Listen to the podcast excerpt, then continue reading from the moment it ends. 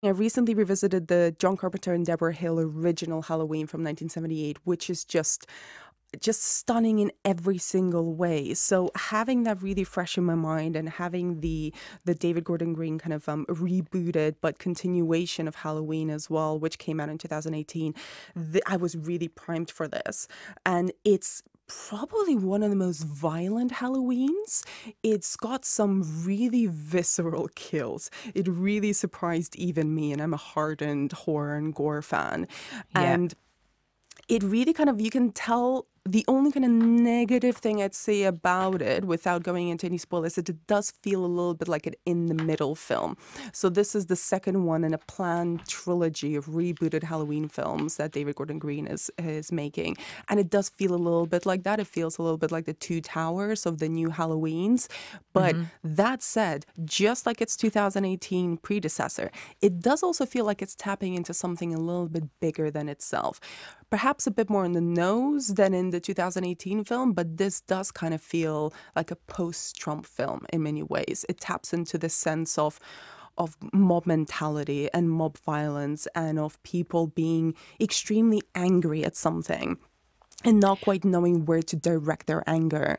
And and that comes off really really strongly. And and Jamie Lee Curtis of course can I mean she can do no wrong in my book. And she's not as present in this film. Her character is kind of wounded uh, after the effects after the the ending of the of the previous film.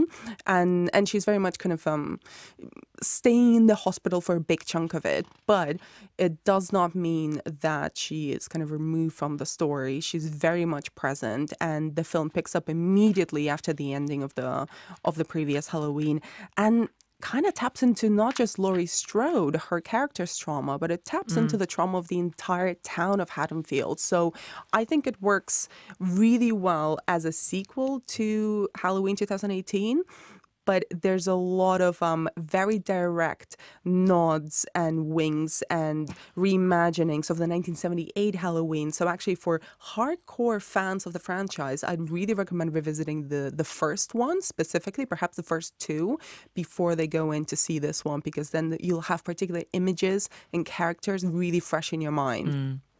How do you feel about the whole notion of this, you know, the, the, the rebooting of this franchise?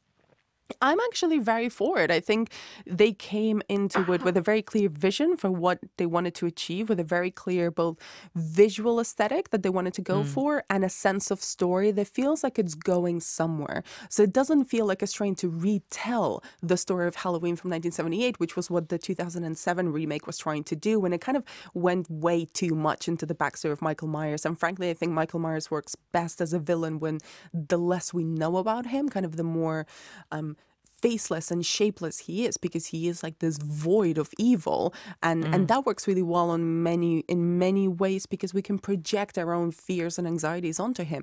And because frankly i think what this new trilogy rebooted trilogy has done is really put laurie strode very much at the center of all of it. And i've always thought that she is the beating heart of the franchise and i think david gordon green kind of comes at it from that perspective as well. So the fact that they really flesh out and make Laurie a very damaged, bruised, flawed, but very strong and very human character at the mm. heart of these three films, I think is the strongest part of it. And her relationship with her daughter, who's played by Judy Greer, and and her granddaughter, those three generations of essentially final girls coming together and understanding each other and talking to each other and butting heads as well.